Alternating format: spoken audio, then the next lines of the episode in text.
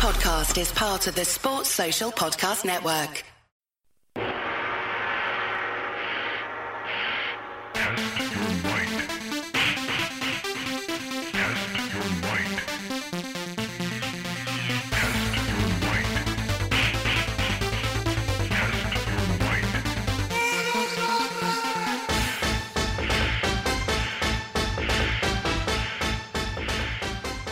Hello and welcome to Face Off. It's been a while since we've done this one. I don't even think we've discussed the Champions League final on this one. So, um, is it too far away to discuss it now?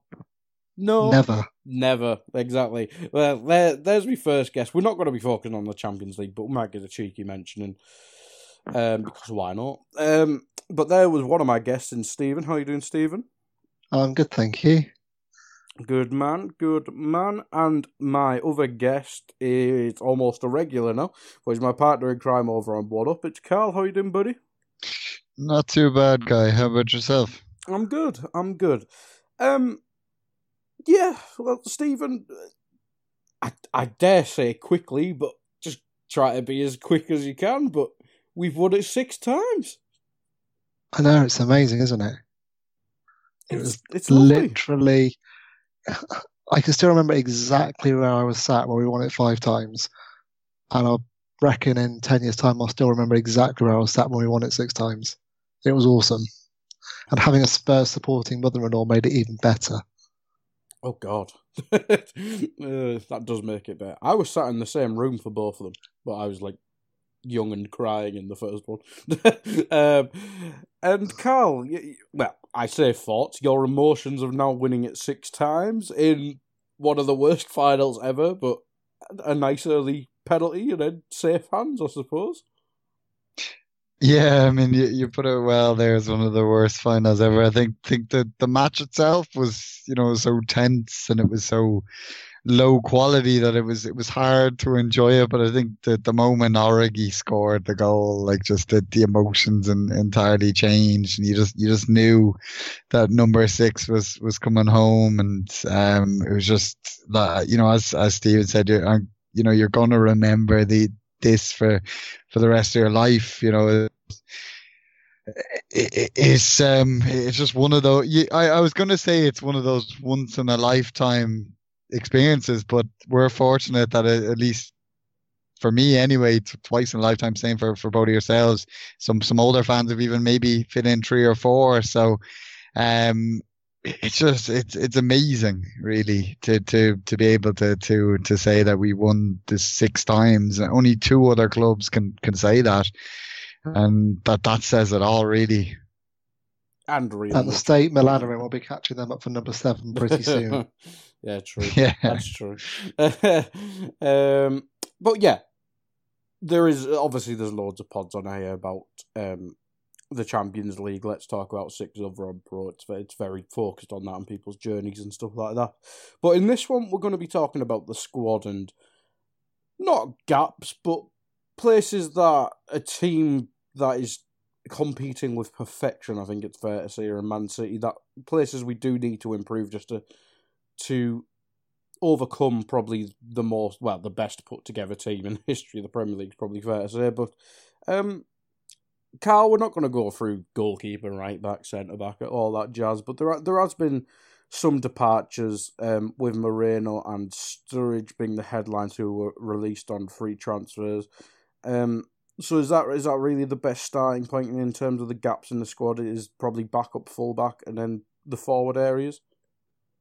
Yeah, most definitely. I think really, you know, it's not that we lacked numbers per se. It's it's maybe that in, in certain areas that there were players that, you know, either through injury or through maybe the, the manager not trusting them for whatever reason that they, they got minimal minutes and therefore other players had to pick up the slack by playing a lot of minutes and so for that reason, I think it's it's a case that for us to sign players, realistically, someone has to go to, to make space in terms of the wage bill and you know just kind of logistics of it all. So I think that that is the starting point. The fact that our, our sub left back and you know one of our sub forwards. I mean, it's difficult to, to say who was kind of the under the direct understudy really because Sturridge seemed preferred at times, Origi at other times maybe it was a case of horses for courses, but nonetheless Sturridge is gone. So I think that that is where we, we need to address, and, and that seems to be what the, the media are, are suggesting that you know we're we're getting this word that it'll be a quiet summer for, for Liverpool, but that what Klopp is in the market for is a versatile forward and uh, a kind of young left-sided defender that, that can kind of step into to Moreno's shoes and, and be the understudy to Robertson. So I'd be very surprised if there are two areas that we don't address this summer. And and Stephen, just building on them two positions, it's obviously tough buying in those two positions because, well, our front three, if not best in the world, well, probably is best in the world, but if it's not best in the world, certainly top two or three. And Andy Robertson is a freak who doesn't get tired, doesn't get injured, and I think he missed like what four games this season. Um, so yeah, it, it's two tough positions to buy, considering the um, the first teamers don't really take breaks. It is, and I do wonder if I mean, have you seen Ki-Jana Hoever's goal today? I have not. It's ridiculous. He's scored like a 25 yard free kick in the bottom corner. I saw his one a couple of weeks ago. Yeah, there was a there was a really good clip a few weeks ago that he seems to have a really similar technique to how Van Dijk used to take them at Celtic. But I mean, it's a cracking, cracking free kick. And you know what? He's what seventeen. He's built like a centre half, but apparently he's a fullback. So if he can come in and be our, you know, second, third choice right back this year and fill in an occasional centre back, then maybe we just need to get a left back for cover for um for Robbo and maybe we get a youngster or we get an old hat to come in and just give a bit of bit of sanity around the squad. The way that there are games where Milner's come on and his level head has actually been the right thing to do. Hmm. So unless we can go out, we can go by like a, a de Ligt. You know, we can go and get a truly elite player. I'm actually not that worried about our defense anymore. I just think a left back left back cover and let the guys keep going as they are as I said, like if Mm. you get like a world class, de Ligt level, you know, centre half who's really going to put Gomez on the back burner, considering he's likely to play 25, 30 games at the most a season. But apart, but I'm not worried about the defence anymore at all. They, they just they just look brilliant. And that kid's free kick today, I'm like, if we can get a Trent light, then you know, I'm not going to complain about that. No, you make a very good point. and the thing is, Trent's only seven year old himself, so anyone coming through that position is going to struggle to get in. Can you imagine having like two of the best right backs in Europe in the same team, and they're like four years apart, five years apart in age? I'm sure I've done that on Football Manager every time. Never ends well. um, uh, Karl, uh, Stephen mentioned a, a certain player who, well, is, is is a midfielder, but going forward, I know Klopp loves Milner uh, and and so on, and loves getting him in the team, or especially loves having him around the squad. But going forward, could rather than us say by either an experienced fullback cover who can possibly cover both, or or a youngster um to fill in, could could Milner just kind of lock down the backup fullback position? Cause we'll we'll get to midfield and stuff in a min, but I imagine minutes in midfield will probably go down. Considering we'll have well, it's one of the rumored positions we might be buying in, but anyway, we still have Naby who who's more settled, and Ox is coming back, and another player who thinks he might get some more minutes next season. But is that a, is that a position Milner could just lock down? It's difficult to say, really. I mean, James Milner, you know, he's in a way he's an exception to the rule in terms of his age because you know of his clean lifestyle. You know, he's he's not quite a, a 34 year what you might expect from a 34 year old player, but at the same time he is still 34. You you can you can only a- avoid age so much, and I think we've seen there were times last season. I mean, he started Mm. last season like a house on fire, and then he seemed to burn out somewhat, and that's in that's inevitable. Like I I think his minutes. I, I don't think we can rely on him to, to play that often at fullback. And you know, what if Robertson got a long term injury and then suddenly Milner's playing left back every every game? He he's going to run out of juice quite quickly if that's the case. So I and I know people will say, oh well, Joe Gomez can play too, but you don't really want. Well, I don't really want Joe Gomez a fullback, period. But I especially don't want him on the left because in that fact that he's very ineffectual in an attacking sense. So um, I, don't think that's really what we want. So I- think while Milner is a great option to have, is to think, well, look, we have a, a plan C for a left back or a plan C for right back, or even not even that way. Certain games, Klopp might think, well, this is a good game for Milner to play fullback. You know, we want his experience, or we want his crossing ability, or you know, whatever might be the case.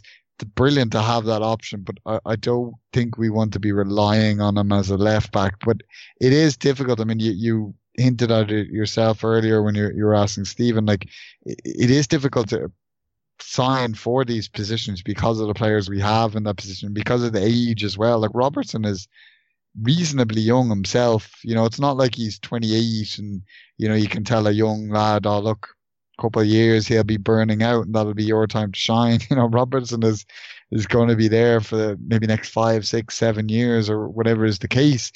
So whoever comes in, you know, they're, they're going to have a task on their hand, which is why I think, you know, ideally if we can get someone who's versatile, you know, be that if that's a left back that can also play on the wing, or if it's a left back that can also play in defensive midfield, or right back even would be even better, or centre back, which is why I think when we were linked with Lloyd Kelly, and a lot of people said, yeah, he's definitely of interest to Liverpool. He made sense because of his ability to play left centre back, and you know you'd be thinking maybe he can get some game time there, if especially if Lovren is to move on, or you know even as a long term successor to Lovren, like it's good that he has that second position. But obviously he went to Bournemouth, and then we're we're none the wiser as to who could the target could potentially be. Like it's, you know, I think Michael Edwards has a, a difficult task. I'm sure so many players would love to play for Liverpool, but at the same time, these players are going to be thinking of their future and you know what what opportunities they're going to get, and it, it is a tough one.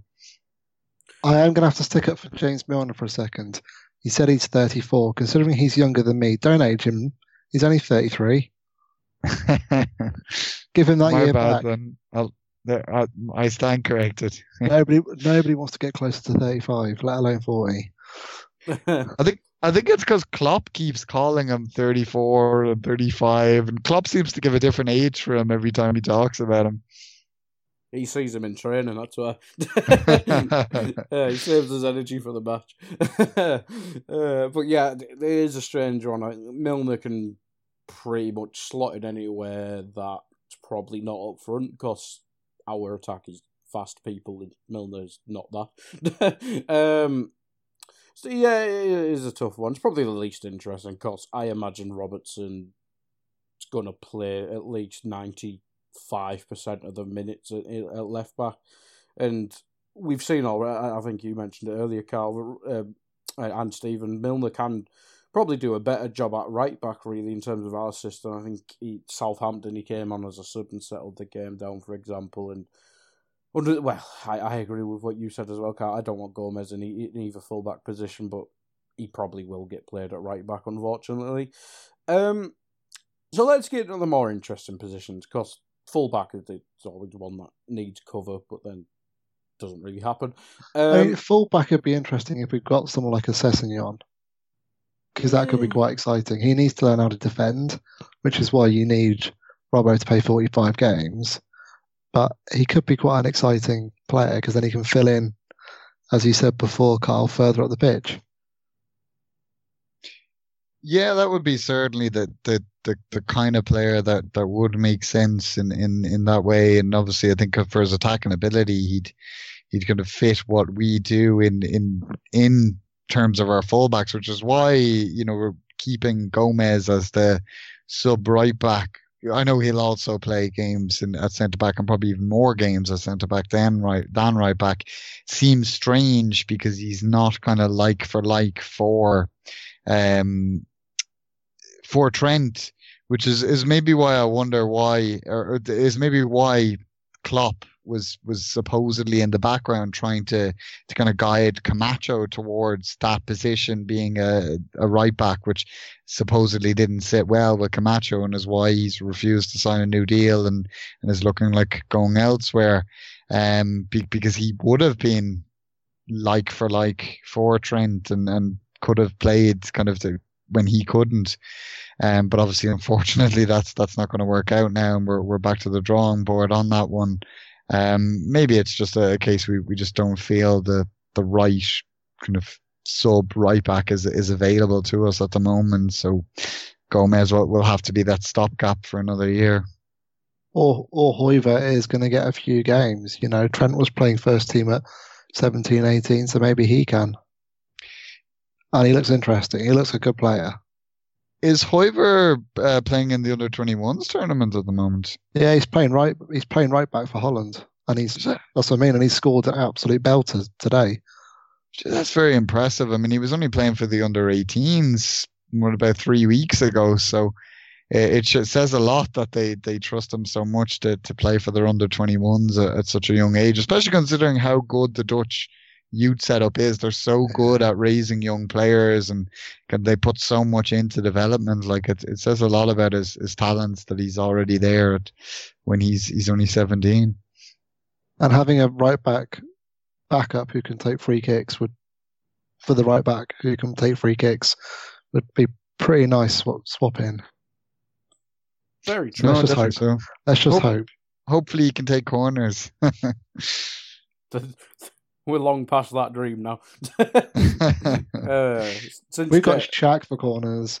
Yeah, but he, yeah, Klopp don't like it. um, but yeah, it's a it's a it's a strange one. I mean, the Sessegnon shout. He's been linked with us since he was um, a sperm in his dad's body. Um, that's how long we've been linked with Ryan Sessegnon. It it, it it's seemingly between always been between us and Spurs, and I've, well, the rumour's gone pretty much dead now. But he, he was apparently one foot in the door at Spurs a couple of weeks ago. But it would it would mean- definitely make sense. I'd imagine he goes to Spurs, but I'd love the absolute trolling of them if he rocked up at Melwood. well, he is apparently a, a Liverpool fan and stuff like that. But the And unlike yeah, and, and unlike Robbo, he can shoot.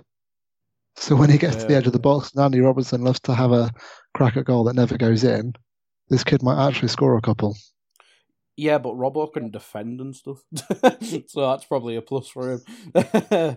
uh, but yeah, anyway, we'll we'll move into the centre of defence, and um, uh, Karl, I'll start with you on this one. Lovren's been rumoured um, with a move to Milan, which I think was actually um, cooled in the Italian media t- today quite a bit, but it got to the stage where apparently, well, some of our some of our more reliable journals saying we've named a price and, and stuff like that, which seems to be not as actively looking to sell him, but if people want him, there there is a, a, a price to meet and he can go, so on and so on and so forth. Um, but what, what's your thoughts on Lovren? Some, some people think he's the perfect number four centre back for us, uh, whereas some people, I'm probably more in this camp just to get my per- per- like, perspective on it.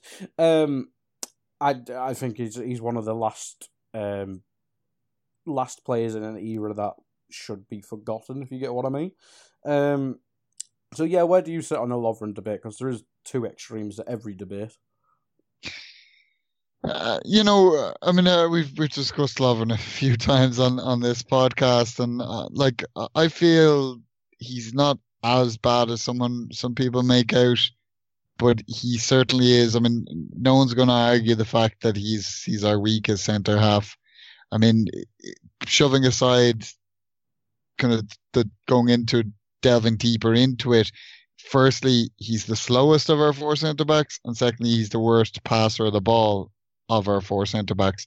Two traits which I think are very important in our team, considering we we play quite a high line and we like to pass it out from the back and often our, our centre backs have to step into midfield, you know, to, to be that extra man. I know Matip generally takes that role up when he plays, but what about when he doesn't play? So like I mean I'm not saying Lovren's he's not particularly slow and he's not a terrible passer, but he is clearly the weakest of the four in both those areas. So I think think that's important to point out. you know, I, I think I've often said I think Lovren's head is his biggest weakness in that I, I think he's prone to nerves and those nerves can be infectious of some of Trent Alexander Arnold's worst games have came because, you know, I, don't could be a case of the chicken or the egg, but I don't know which one of them has, has panicked first, but they, they've just both ultimately ended up panicking and making it worse for each other. So, you know, I I think that that kind of points out to, to where kind of Lovren is weak is is when it comes to nerves and you know he's been with Liverpool playing at the top level for a few years now and I don't think you're going to teach him new tricks at this point he is what he is in that sense so you, you're not going to get that out of his game, and it is always going to be a risk that you know he, he can let you down at key moments. I mean, we were lucky that we were pretty comfortable against Roma because that that was one of his his worst performances Mm. last season, the the away leg. So that is, that is always a concern, and I think the attitude probably with him is you know again. I, I'm not in Klopp's mind, so I'm, I'm not going to claim to, to know what Klopp's thinking, but at least from what I've seen in terms of how Klopp has treated him over the years. I gather Klopp rates him to, to some level and, and, you know, appreciates him as a player to some level. But at the same time, the fact is he clearly is fourth choice. So I'm sure that the club's, I'd assume the club's position is that, you know, if a decent offer comes in and Lovren fancies the move, we're not going to stand in his way. But at the same time, I doubt we're, as some people have implied, I, I doubt we're actively trying to push Dejan Lovren out the door. You know, and, and I, whether I think we should or shouldn't is, is irrelevant. I just, I, I don't think we are. So, I mean, Lovren, you know, a lot of players claim Liverpool are their boyhood club, but from what I gather with, with Lovren, that's, that's, that's true. You know, he was big Igor Biscan. Surprise, surprise, is, is make sound crazy to some people, but that he was a hero of his for the national Who team. isn't? Who isn't? he played for Liverpool, so that that's that's big to to Lovren, and it's a club he always wanted to play for. So I think he is where he wants to be. He's obviously got some good friends at the club. Um, you know, he gets on with the manager. Like I don't, I think despite losing his place, I I don't think he's going to be scratching at the door to get out quite yet. And maybe if he has a full season, you know, as as a second string player, that could change. But for now, I don't think it will. So I'm going to disagree with you there. I think that in Lovren's mind, he's a first choice centre half at a top club, and he's not stupid. He probably realizes that he can't get back in the team because even when he was fit towards the end of the season, he wasn't going to get in ahead of Matip, and then the, the defender coming into games at the end of the season for minutes here and there was Gomez. I think he's a proud guy. I think he's enjoyed his stint at Liverpool, and I think a okay, Milan are a mess, but they're still Milan. A Milan or even a Lyon or someone comes in for him, I think he'll say, "Thanks, guys. I'm going to go and play first team football in a slower league that that you know that might suit him a bit better." Because end of the day, your fourth choice centre half is only useful if they're available, and he's missed the best part of 30 games in what the f- five seasons we've had. So he's missed almost a season of Premier League football since we signed him. I don't think we can afford to have somebody whose ego may be slightly inflated as our fourth choice and someone who won't be available.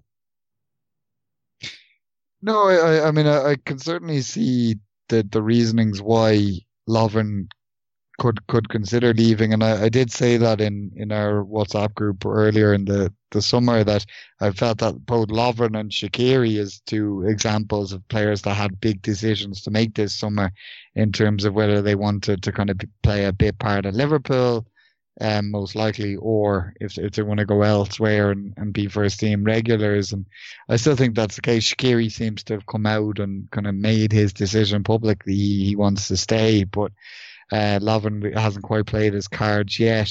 Um, I think there is, you know, I don't. It's kind of like, a, as I said, I talked about Lovren being nerves.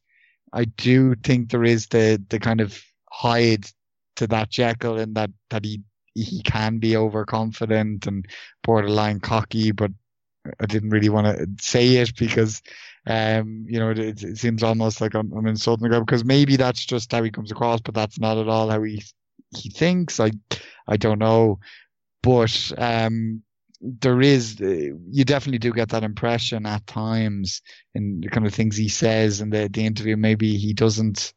Maybe despite his his kind of fluency in in I think it's what six languages maybe he hasn't quite mastered English in terms of, of knowing how best to, to communicate a message and kind of maybe confidence gets muddied in the water to, to cockiness at times, certainly in, in interviews. But um, I think, like as I said, I, I think it's he's, he's probably quite torn at the moment. Loving again, I'm I'm not going to know say I know what is in his head, but at least what I can assume, you know, that what I can that he, he's probably quite torn between, you know, being at a club where he has a lot of friends and the club he always wanted to play for against being fourth choice and, and knowing that he's he's not going to be a regular starter, particularly in the league in Europe. So uh, I think he, he definitely has a, a, tough choice to make in, in terms of his future, and it'd be interesting to see what he decides. But at the same time, clubs have to be in for him for him to have a decision to make. Clubs who can can afford the fee Liverpool will likely demand and his wages because I mean based on reports I, I think he's on around a hundred thousand pounds. So that's that's not cheap for for even in this this uh, cash rich climate you know? No but you'd imagine someone like a West Ham would be happy to come in and pick up a 30 year old Lovren to sit in their defence where they're not going to expect him to spend too much time on the ball and he can be think, the leader he so proclaims to be. I think West Ham have learned a lot since since the Bilic days. To be fair, that's when we hoped um, Lovren would go there. But uh, you do, I think you both make good points there. Um, um, well, just in, in terms of obviously we don't know what Klopp and Lovren are thinking. Whether Lovren just wants to see out his contract, I think he has two seasons left. Um, and whatever Klopp's thinking, he might be just happy with the centre back options and, and, and so on and so forth. But in terms of um, what Michael Edwards and stuff, we we do need to be selling players this season to fund stuff, whether it's the stadium expansion, yada yada yada, or if we do if we do actually sign some players, but it's getting towards July, and no, it's not looks like it's happening. But uh, Lovren is I think he's turning 30 in like two weeks' time. I think it's the start of July um, when he turns 30. And if we are, well, it looks like Mil- Milan were ready to offer somewhere in the £20 million region. But if we can get 20 to 25 million for a 30 year old centre back, as, as Stephen pointed out earlier, is injured quite a lot and misses a lot of games. And as you've both pointed out, he's undisputably our fourth choice centre back at the minute. Um, 20 million quid for a 30 year old centre back who's not first choice. It, it'd just be stupid not to not to take it, wouldn't it, Karl? Yeah, certainly. I, think 20 million pound would be be, quite a, a good fee for us to get, and I think that would easily, you know, putting aside that that I'm sure that we probably have money there to spend if we want to. I'm sure 20 million it's in itself could could probably cover a, a good young replacement, and I think that's probably what we would target would would be someone young. I, like I, I don't think we'd be going out and, and buying another established centre because there's no real need with with how good uh, our three other three centre backs were last season. The, the only one concern is, you know, per, you know, we talked about Lovren having injury histories. You know, Mm. Matip and, and Gomez have had just as much. I could say Gomez has been unlucky with, with a couple of kind of long term layoffs, but nonetheless, in, injuries are still injuries, and it's still games that they weren't available. So, um, I, I think for that reason, if if an offer comes in for Lovren and and 20 million would, would be a good offer that we, we probably would accept it and then look to, to bring in some someone younger and, and someone fitter who who can be there to, to play when, when required.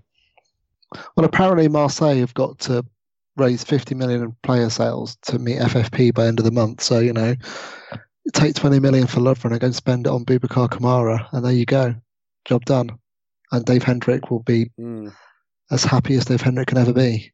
I think Kamara's on a free transfer the season after, so I don't think maybe one on a free later on. I'm sure I was looking just out of boredom, looking at trans- centre backs who who were going to be on a free transfer in the future, and I'm sure his name popped up. But yeah, I think um, you both make good points. In, in Kamara, I've not seen anything of him other than Dave's name checked him a bit. Um, I think we were linked with uh, what's his name, Saliba, I think it is from Sant Saint-Étienne. Um, a, a week or so ago, it might be one of them random as hell links that's got no credence whatsoever. Um, I like the look of that. Uh, I think it's Ibrahima Konaté, uh, who played for France's under 21s last night, who looked like Joel Matip, but younger. Um, so that that that pleases me there.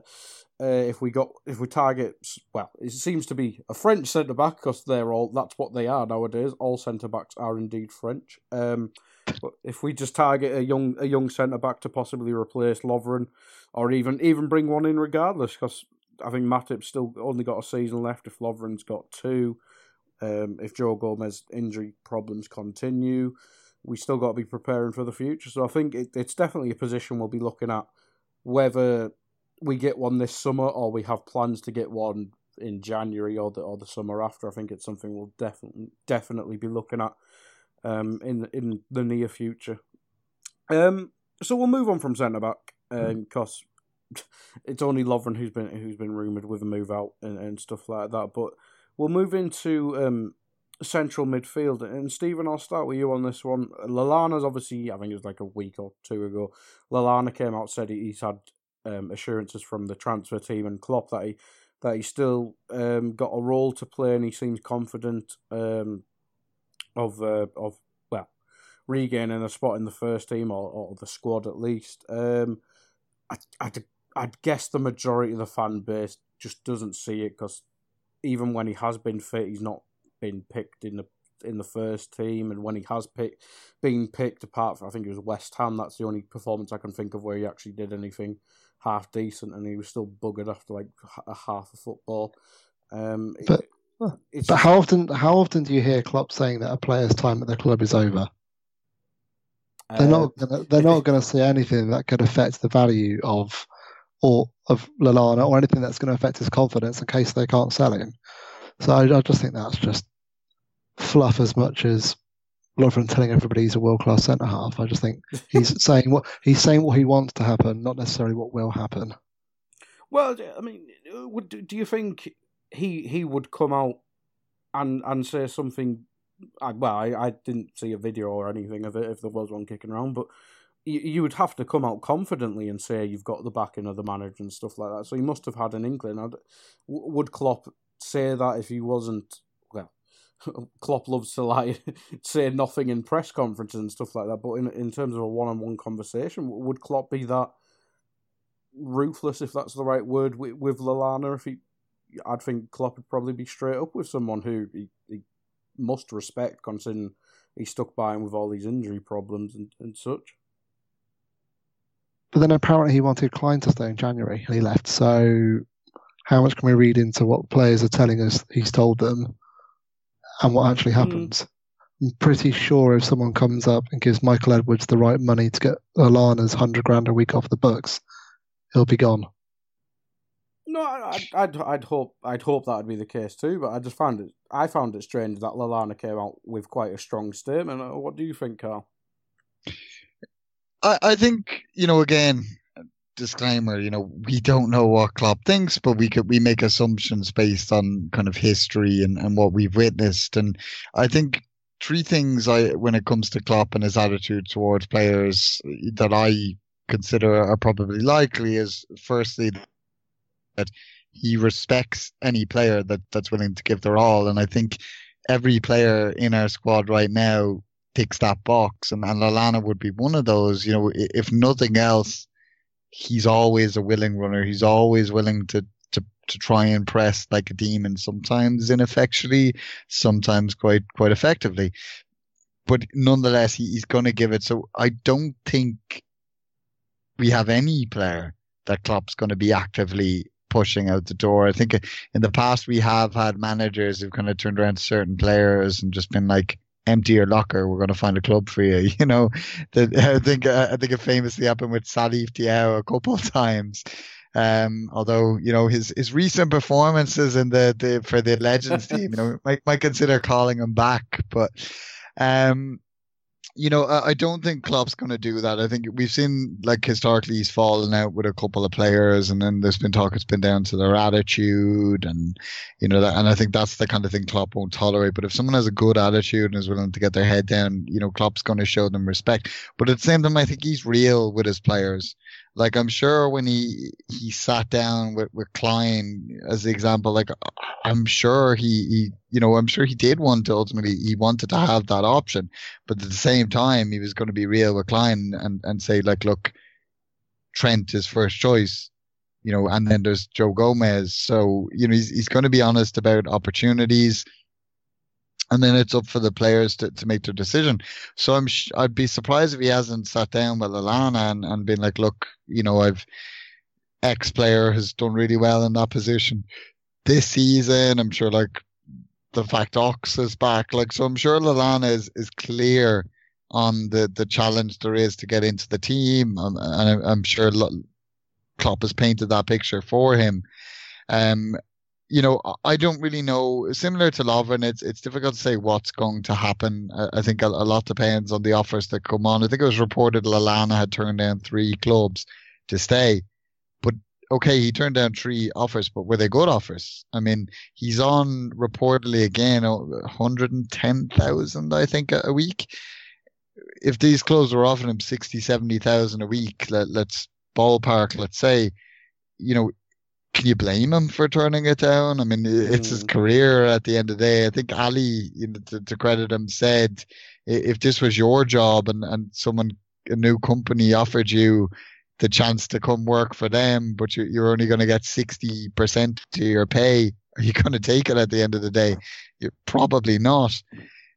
But there, there's things for Lallana to, to consider. Like, does he think he could possibly make the England squad? There's a lot of competition for his position now. You've got uh, uh, maybe Loftus Cheeks make a makes it back in time for it. I, I don't know. There's Ox obviously will be on the, the path back. There's Lingard, there's Dele Alli, there's Barkley, there's Maddison, there's Ward Prowse.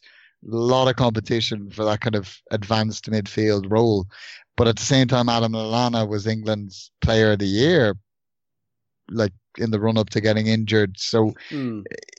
that was under Southgate. So it's not like he's that far away from the team, but he's if he wants an England place, he's gonna have to go away and play. So I think similar to Lovren, Lallana has things to balance out. Yeah, he's probably never gonna play for a club like Liverpool again, given the age he is and the fact that his body seems to be slowly letting him down.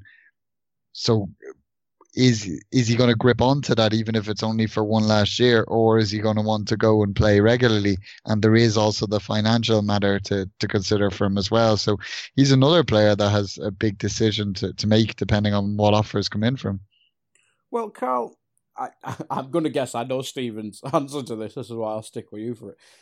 Is there any chance he could regain a spot in the squad. I know you mentioned we've all mentioned the midfield options that are coming back, uh, whether it's fitness or just settling or whatever. But I think Lallana's not had uh, took a holiday or whatever uh, towards the end of the season. He wants to try and regain a spot. But is there any any way he could actually become a, a part of the squad again? Because I I personally just can't see it.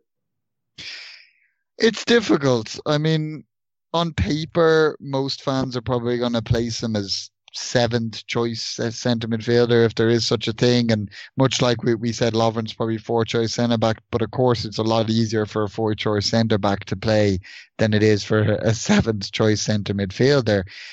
You know, you do expect that with those those kind of front two of the three midfield positions that that he can can operate in uh, are going to probably be occupied by two of Gini, Henderson, Milner, Keita, and, and Chamberlain. But at the same time, Oxlade Chamberlain's just coming back from injury. We don't know how he's going to be, as uh, you know. Uh, Neil keeps pointing out every time his name comes up uh, when we're talking about him. And, you know, Henderson's no stranger to, to injury. Milner's getting on. Keita's had his fair share of injuries since coming to Liverpool. So suddenly six can become three or four, and then Lallana's not so far away from the team. So it's hard to say he definitely wouldn't get chances, but he definitely would have a, a battle ahead in, in my mind. And similarly, obviously, we've seen him play further forward at times. I'm not a fan of that. I, I, don't think he has kind of the pace or movement that, that a, a forward needs in, in our setup, but we have seen him there at times. Um, but there's a lot of players there, even even which we're we're probably going to discuss that we're probably going to sign. We hope to sign someone there, but even without signing someone there, there's still Origi and Brewster's coming through now, and has apparently been promised chances, and Shaqiri. So there's it's it's not easy to get in there either. So I, I think he he has a, a tough challenge to to get rid any kind of minutes really. Um, looking at at least from the offset of this season because we don't know what's going to happen in terms of injuries and such.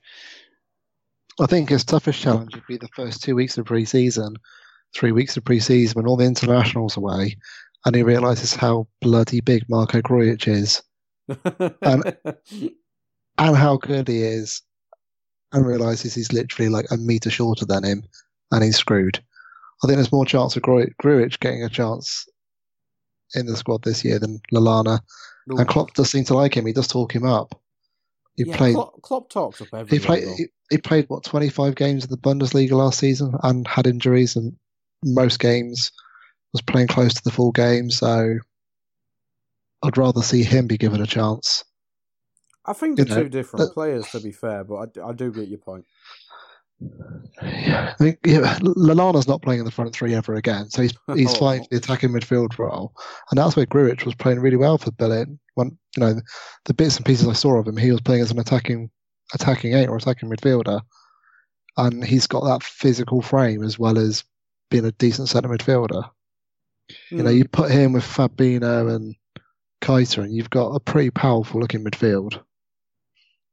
Yeah, no, I, I can certainly see see where you're coming from there. I think on on paper, Gruj does make more sense if we do decide we need a, a another midfielder in the squad ra- rather than Lov- um, Lallana because you know Lallana's best position for me and the position in which I think he's serviceable when fit, but there's definitely air quotes there because you know that's that's always been his problem is as the the kind of number 10 we don't play like kind of a traditional number 10 per se but we do there is one midfielder is more advanced than the other two and I think Lallana can can be decent there but there's so much competition like Ox plays can play that role Keita Gini Henderson Milner at a push so he's effectively competing with all our midfielders for that role. Ishikiri, another one, depending on the system. So, eh, except for Fabinho, every one of our midfielders can can play that role, and, and some would argue others are better suited to it now than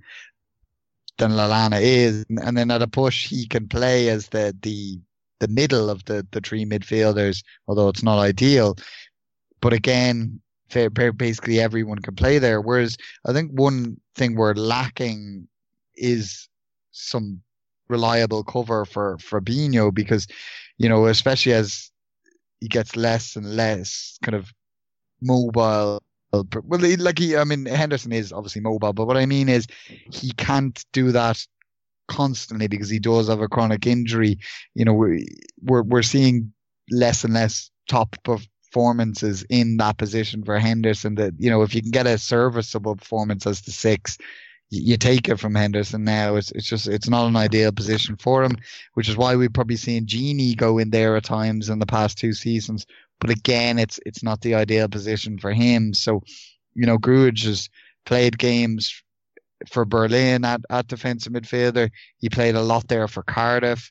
So we know it's a position he can play. I mean, Grujic really can play any one of the, the midfield roles in our midfield three. So he does make a lot more sense. To me, he feels like the long term replacement for Henderson.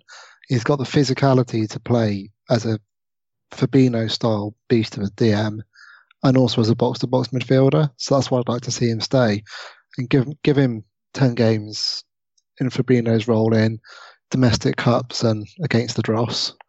And then give him a few games running up the pitch the way that Hendo was released this year. And, you know, the last, what, third of the season, he looks like a re- reborn player because Milner doesn't have the capacity to play as a box to box midfielder the way he did even 12 months ago, 18 months ago. So we're, we're going to need somebody who can give us that physical,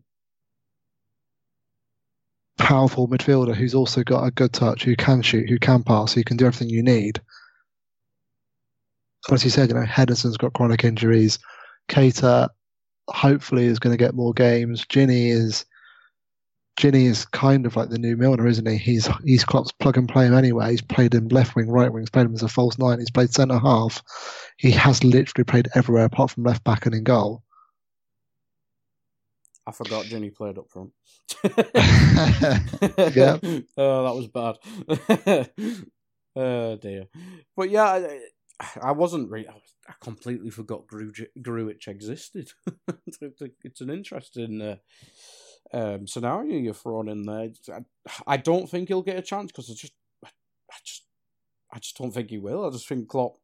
I, for some reason, I don't think Klopp will give him a go, and I think he, it might be one we cash in on this uh, this summer, but I might be completely wrong there. Um, um, so yeah, it'd be an interesting. It'd be interesting to see what happens with Grujic um, in the preseason. I'm not, I don't think he's with Serbia in the if if Serbia are in the under twenty one uh, tournament. I don't think he's there. Oh, I, I, I don't even know how old he is.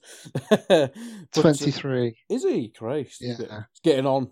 Too old. But I mean, with, with Grujic and Ox effectively coming back, it wouldn't surprise me if we don't touch the midfield. And I know a lot of people are like, we need a creative midfielder, we need this, that, or the other. But maybe Keita can be that player. Maybe Grujic can be that player.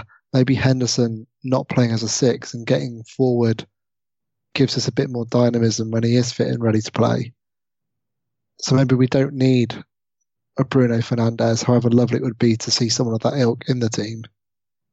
Maybe we do Hmm. need that all power, all running, all action midfield. Well, what, what do you make of that, Karl? I mean, you, you kind of alluded to it earlier. It might be one of the positions we're actually looking at. Whether it's Fernandes, Fekir, of, a, of, of, obviously last summer is is similar-ish ilk, probably more of an attacking midfielder, but anyway.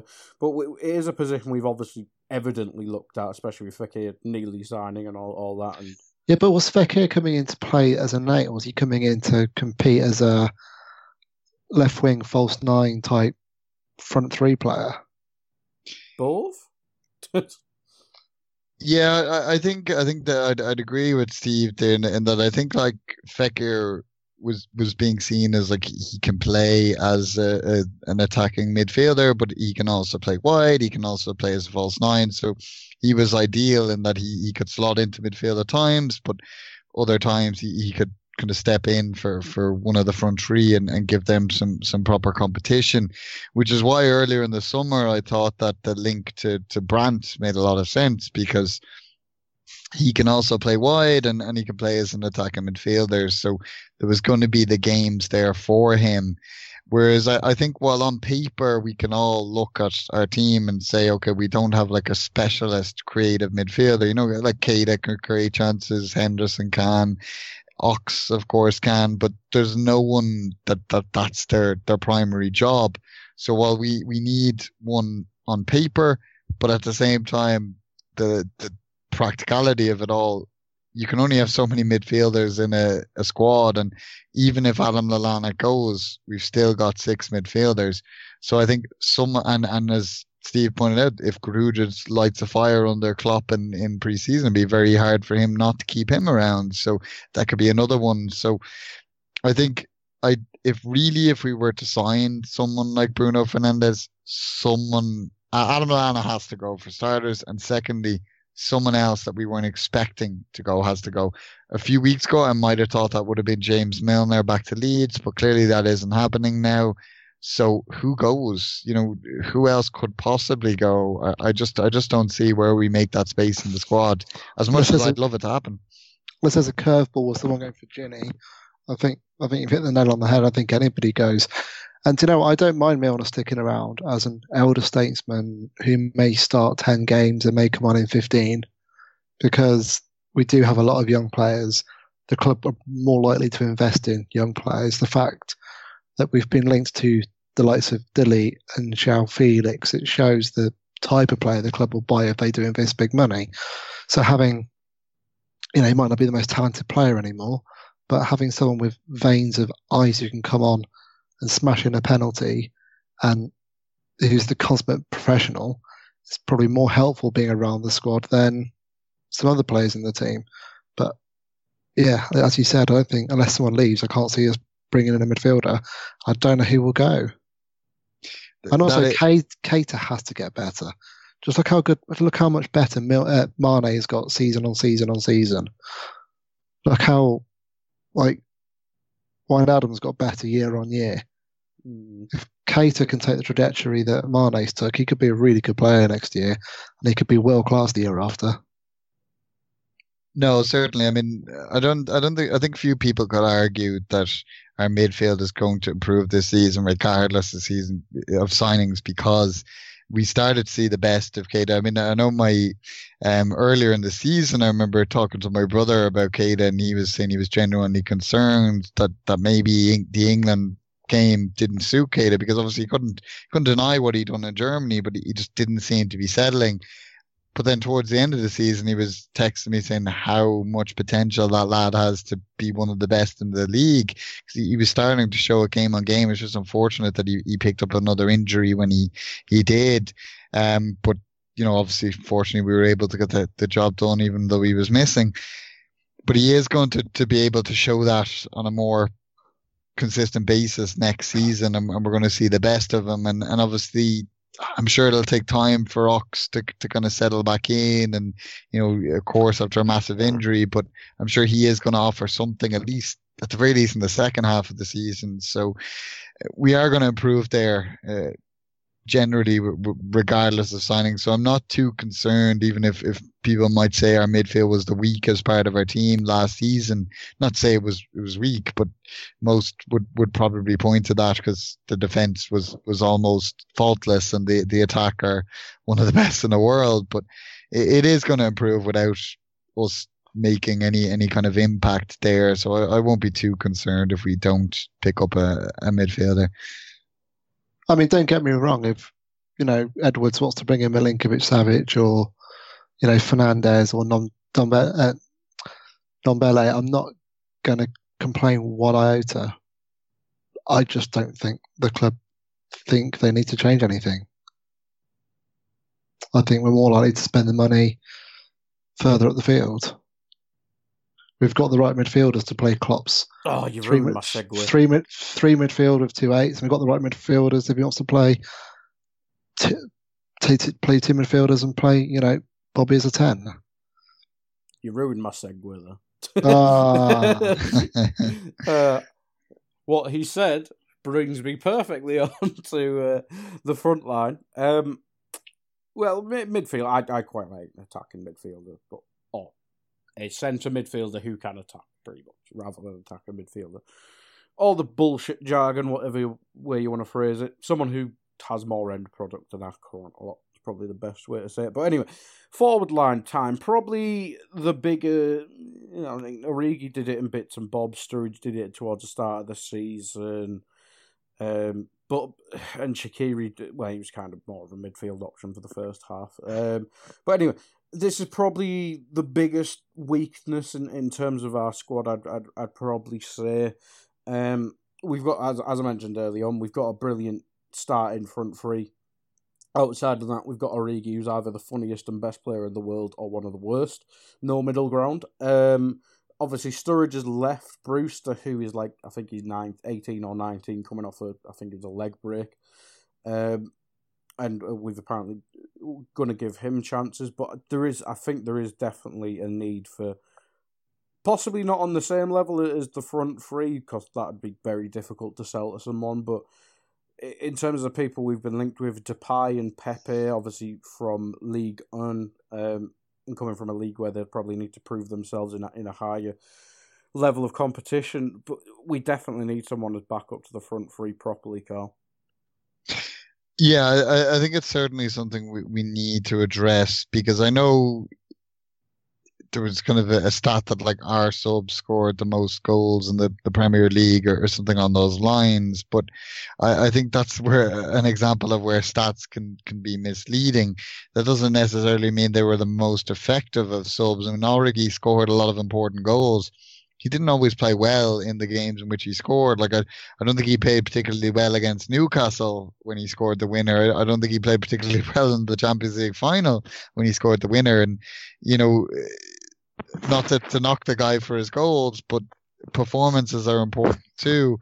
You know, Shaqiri, as you said, had, had kind of a spell where he looked quite good coming off the bench, and similarly, Sturridge started the season quite well, but there was no one there consistently throughout the, the season, kind of being that reliable player. Whereas then you look at Man City, and, and that's where we have to be looking, for example, of what we need to match because they're who we want to beat to the league title. And, you know, you look at whenever like Leroy Sané came on, that the impact he made, he didn't always score or assist, but he always made a massive impact. I mean, he did it against us.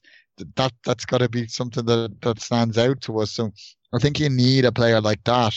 And uh, there, of course, there is the difficulty of bringing in a player that is going to be happy to, to know that he's playing second string to, to the front three we have. And obviously there has been reports that Leroy Sané isn't completely happy at Man City and the talk he'd like to go to Bayern and that kind of thing. And similar with Jesus, but you need you need that cover. You you need someone who's going to push the, the front three. And I, I'm not really kind of a, I had someone recently on Twitter trying to kind of debate with me and say that, oh, you know, it's not fair on Origi and Shaqiri and Brewster if we go and sign someone.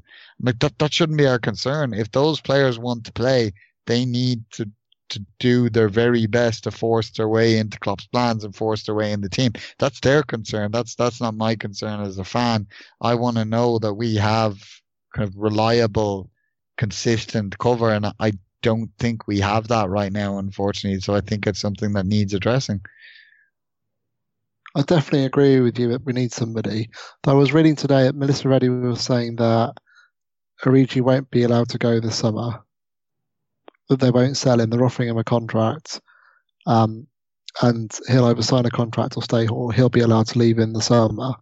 So it sounds like Klopp's planning to keep him around for another year. Maybe he's training brilliantly. He does offer a plan B because he's a very different player to the rest of our front three. For example, he's tall. Um, you know, he does give us another option. So I think he sticks around. Maybe the club are thinking we keep him for a year, see if we can develop him, keep working on Brewster.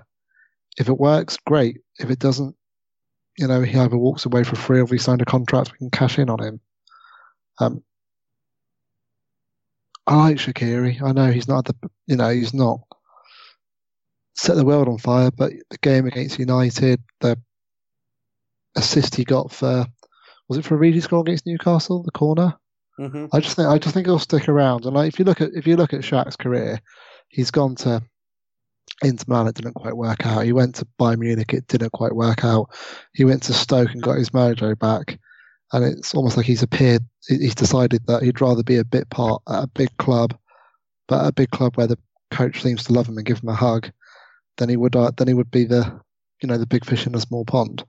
I think I think Shaq looks happy for at least another season. I hope he stays. You know, he's a dead ball specialist. He's got thighs the size of Roberto Carlos. And I just think he'll get better. You know, he was learning to play a completely different way when he was playing at Stoke, he was, you know, he was the Salah of the team. His job was to be the fulcrum. It wasn't to trap back. He was meant to stay further up the pitch. So when Stoke did get the ball, he could break and he could create or shoot or do what he needed to do. So having to become part of the team where he's a functioning cog in a wheel was a new thing for him. So I think we'll see an improved player next year. He looks a happy player. But I do think we need one more. And I think we need what I think we need is somebody who's either a real Bobby replacement who can play on the left or a really good left player who can come in and play on the left, and then maybe Mane gets a few more games through, this, through the centre because he did all right, didn't he? Scored a few goals this season, Mane. Mm. All I'm hearing here, lads, is that we should sign Leroy Sané. Which Yeah, would he'd be be phenomenal. it would be lovely. Um, we've Or not, you know, Jadon Sancho, you know, let's go and throw 100 million at uh, Borussia Dortmund. yeah, why not? Why not? Uh, that'd be a tough. That'd be a. That'd be good. That'd be lovely. Um, but That'd just be trolling City beyond belief, wouldn't it? they wouldn't even talk. They wouldn't even talk to us when we tried to sign him when he was like a toddler. uh, it would be funny that. Um, Karl, obviously we speak a lot uh, in our in our one up group and stuff uh, about transfers and stuff. You you've kind of been quite dismissive of the Pepe stuff because the price has kind of gone from forty ish to like a, a, a lot more. Um, but any any names that jump out at you? Because this is this is the one position we actually have been linked with people. I mentioned two in Depay and um, and Pepe himself. But is there anyone anyone you think could could do that perfectly for us? it, it's very difficult. I mean, you- you kind of teed me up there with with the price. I, I thought Pepe made a lot of sense in terms of his profile. You know, he's versatile, he's young, and I think that's that's obviously what we're going to be in the market for. Um, but at the same time, obviously, he's he's somewhat established. But then the price suddenly went from 40 million to 70 million, and I just thought, like, even though obviously we've got money, we're in great position financially, I just don't see us being the kind of club that would spend 70 million on who effectively is going to be a sub at least to start. Similarly, I thought Neres made sense for similar region region uh, uh, reasons. Tongue tied there for a moment, but he he since uh, it since I read an article yesterday where a, a Dutch journalist was saying that Ajax's view is they know that De Jong is gone, they expect De Ligt and um, Ziyech to go, so they don't want any more stars to go. So they're slapping massive price tags on De Beek and Neres. So, so that it'd take like 80 million pound or something on those lines for them to consider say, selling Neres. So that, that pretty much takes him off the plate. And we haven't heard too many other names like the Depay was linked for a while. I like him, but at the same time, I'm not sure he makes sense because age wise, he's a bit closer to the lads we have currently. So it wouldn't make as much sense as, as kind of a long term successor. Um, and again, financially, be quite expensive. I mean, yesterday, I think, or the day before, we were, we were linked to, to Cornet off uh, Lyon, who, again, age wise makes sense. And, and probably he would financially make sense because I'd imagine he'd cost a lot less. But that then you, you kind of ask the question: Is is he suitable? He's he's probably not kind of been nearly as consistent as the other players we've we've talked about. Maybe that's what you pay for is the the consistency. So I think it's very difficult. I mean, to to say on on names like I all these players like I, really like what I've seen in Neres in the the Champions League and would would have been for him. As I said, I really like the Depay, but you know, it's just very difficult to, to kind of even contemplate who we might sign. It, a name could just come entirely out of left field, like uh, Fabinho did. And I, I seen an article earlier where suggesting Liverpool were biding their time, waiting to see if targets become available. And, and that could be the thing because it, it's been a slow transfer window in general, bar a few select clubs like Dortmund and Real Madrid. So you'd wonder if possibly there's a couple of players we have our eye on, but their clubs are waiting to get We- replacements in. Well, think about the Alisson thing. You know, last season, Alisson wasn't available and his price was prohibitive. But then the second Roma said, actually, we'll sell him, we dropped interest in Fekir. And two days later, we signed the best keeper on the planet. So maybe you're right. Maybe they're just waiting to find out who who's actually available and who wants to come to the club for the right reasons. And we have that, you know, we, we have that benefit that we can do that because we're not desperate for anyone. I think we do, obviously, if we want to improve and, and keep challenging for honors and that. Don't get me wrong. I think we need this this sub attacker, particularly, and then also a left back's important. But we're not like we have such a good eleven that we're not in that. We're not like Man United, where you know, and I, I'm not just taking snipes at our rivals. Yes, and, you are. you know, even if it, even if it comes across that way. But like look at the position they're in. They're they're kind of hurrying about like, oh, we'll go for this right back, we'll go for this centre back, forty million offer here, fifty million. Like there's kind of a panic there because they know their eleven has a lot of holes in it, and that's why they're they, they're willing to, to pay over the odds for players. I mean, the, the suggestions tonight that they've finally agreed a 55 million pound fee for Wan-Bissaka, very talented young right back. That's obviously an area that, that they need to address, and, and that's why they, they seem so desperate. And we're fortunate that we don't have to be desperate. Similar City, obviously, are in a, a similar position of fortune and that, that they're able to bide their time and let um, Rodri kind of uh, uh, apparently he was deciding whether he wanted to leave Atletico or not, and he's apparently now decided he will. So City are happy to go and pay his, his release clause, but but they're in that position where they don't have to say, oh well, if you can't decide now, Rodri, we're going to move on to Plan B because they're not that desperate for midfielders because they, they have plenty of options, and I, th- I think that's kind of a testament to the position we're in now that we, we have such a strong team that we're, we're no longer having to, to harry about and you know, I remember days under Rafa Benitez where suddenly he couldn't get plan A, B, or C, and suddenly we're signing plan D, Jermaine G, Jermaine Pennant, you know. Um, so it's good that we're not in that position anymore where we're desperate for signings and where we can be patient. And I'm sure that's the outlook that Klopp and Edwards are taking, that they're, they're happy to wait. If it takes to the end of the window, they'll, they'll wait till the end of the window. But I suppose fans aren't going to be that patient because there's not football to to kind of entertain them. They they want a bit of transfer gossip. And oh my god, have you seen Adam on Twitter today? What He's been going- What, trains, what, what plane? Watching, sorry. watching planes have gone in and out of uh, Paris, Geneva, and Lyon. Honestly, I was taking the mick out of him on WhatsApp, and he started on started on Twitter, and I was like, "What are you doing?" So you're, yeah, you're right. Fans can't wait; they're impatient. ah, bloody hell. I think it's what I, what I find really interesting is the profile of the forwards and attacking players we've looked at. You know, Fekir had a phenomenal season last year playing as a left inside forward. Played a good few games as a number nine. Played a bit as a ten. Scored a good few goals. Uh, players we've looked at this year, you know, João Felix is obviously probably not going to us, but he was the early name, wasn't he? And he was doing the same for same for Benfica. He was coming in off the left. He played quite a few games as a false nine, and you know we do need someone to do that when we don't have Bobby.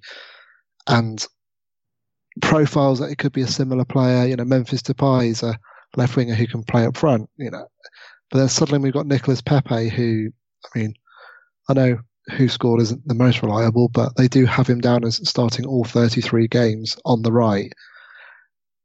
And that's why I don't think we'd get Pepe because unless we're moving Salah, you know, through the centre full time, but most scores most of his goals from the right. Shaq is really a right-sided inside forward, and Mane is just as good on the right as he's on the left. So that's why I don't think the Pepe thing's real because I can't see why we need another player to fill that role of a similar profile to our best player. Whereas all the players that linked that can play on the left and as a 10 or the left or as a striker make complete sense because without Mane, we don't really have anyone to play on the left. Without Bobby, we've got to move Salah or Mane through the middle or rely on Origi, who you said yourself, he scored some really important goals for us but he played some bloody awful football in those games. I mean, did he actually connect a single pass in the final? I, I, know, I know it doesn't matter, but he didn't, did he? He was just like trying through balls and crazy shit everywhere. And he did the important thing, bottom corner, but you know, he's not exactly uh, Mo Salah, is he? No. Well, The- well, sorry. Continue your point. We'll we'll summarize in a sec. Yeah, no, I was just going to say that's a, a fair point. I hadn't actually considered about the, the Pepe thing. Again, the, the price had already made me consider him as, as not one we're probably pursuing, but I hadn't even really thought that, that he primarily plays from, from the right or, or um, sometimes centrally. Um, whereas other players who've been linked to like Depay or Neres, play more often on the left. So at least in that sense, they, they might make more more of a, a, sense as a, a potential target for us. So that is something certainly I hadn't really even considered when it when it comes to who could possibly come in. It's it's it is a fair point. It's like Brandt. Brandt was a left a left winger who learnt how to play right wing and then learnt to be a ten, then learnt to be a number eight. But he was most dangerous in his early football from the left, which is why you can see we were originally linked with him because he could fulfill that role, but also was versatile enough to get games by playing everywhere else. We're also forgetting Ox isn't that bad on the right either, is he?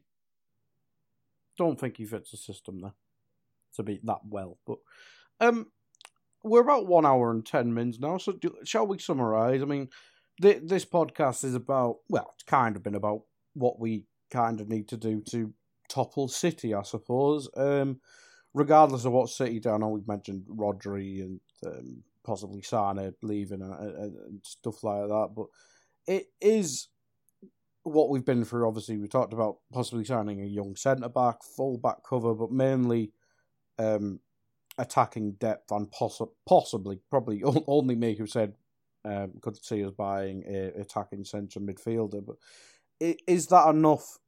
What we've discussed here to take over City. Uh, start with you, Karl.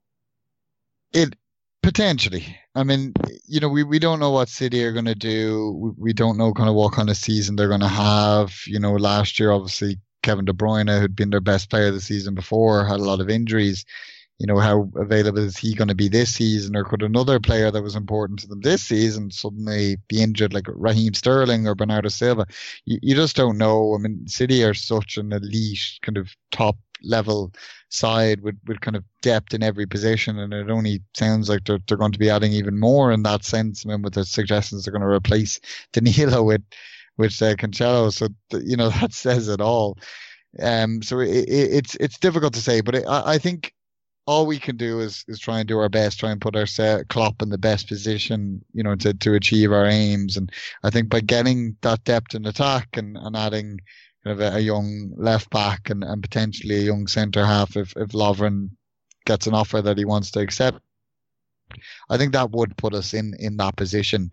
Um, you know, we're, I'm sure like people are going to say, oh no, we could, we'd improve this player, we can improve that player. Any, any club can say that, but you know, you're not going to go out and sign five, six players in a season where you just got 97 points and won the Champions League. It's, it just doesn't happen. So uh, I think they are the moves that we need to make. And I'm confident that we will make them, even if it takes till the first week in August, I think is kind of towards the end. Yeah. So, uh, because they change when it ends. So, uh, even if it takes to the first week in August, we, we will kind of get, get these players in, I'm sure. And Stephen, yourself? Yeah, I think I don't think we need a lot at all. I mean, if you look at the squad as a whole, apart from Milner because of his age, and, and Henderson, Lallana, maybe Matip because I think they've hit their ceiling. I think every other player in our squad can and will improve this year. And I think some players might take monumental leaps. I really think Keita will be one of those. And I think players like Shaqiri and Gomez and Robertson are just going to keep showing incremental improvements. That might not be obvious on September the first, but by the end of the year, we'll be we'll be looking and the way we've looked at Gini and Mane this year and gone, haven't they? Haven't they really stepped up? I think that the squad's going to get better. We've just got to add that little bit of depth, that little bit of our front three have played insane numbers. Uh, all playing a lot of football this summer as well. So as Sly Brundish likes to point out quite a lot, you know, we they, people talk about the number of minutes people play for their club, but they forget their international minutes. We need one more quality player who can play the equivalent of, including international football, the equivalent of 35 games in a season, 40 games in a season, to make sure that our front players are always fit, fighting, cover for each other, we can play players who are actually in form. You know, we can actually keep the squad going because that's the only way we match 97 points. But I don't think they're major. It's not major surgery, is it? We're talking. There'll be a goalkeeper, and they'll probably never play. A, a centre back is going to be cover, who might be a young player we're looking to develop, or it might be another Klavan, which is just do your job when you need it. And attacking forward, you know, that's that's That's all you want to see, though. The team that's almost won the championship and is a Champions League final winner is tweaks, not major surgery, Yeah, unless someone gets a massive injury between now and first week of August. you just ended it on a right down mood.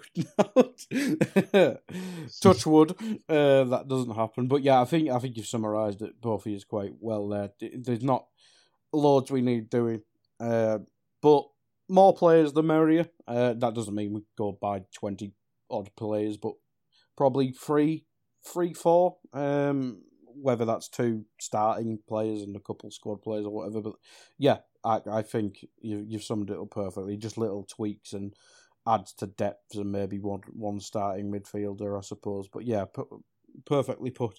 Um, so we will finish up there. Um, we'll be back throughout the summer. I don't know what we're going to do. Maybe I'll talk to some more uh, opposing fans about their summers and, and stuff like that. But once we start, once Liverpool actually start signing players, which hopefully isn't the first week of August, Karl, uh, we'll, we'll, we'll do some reactions to stuff on there. But uh, thanks for joining me, you two, and thanks for everyone who's listened. Goodbye.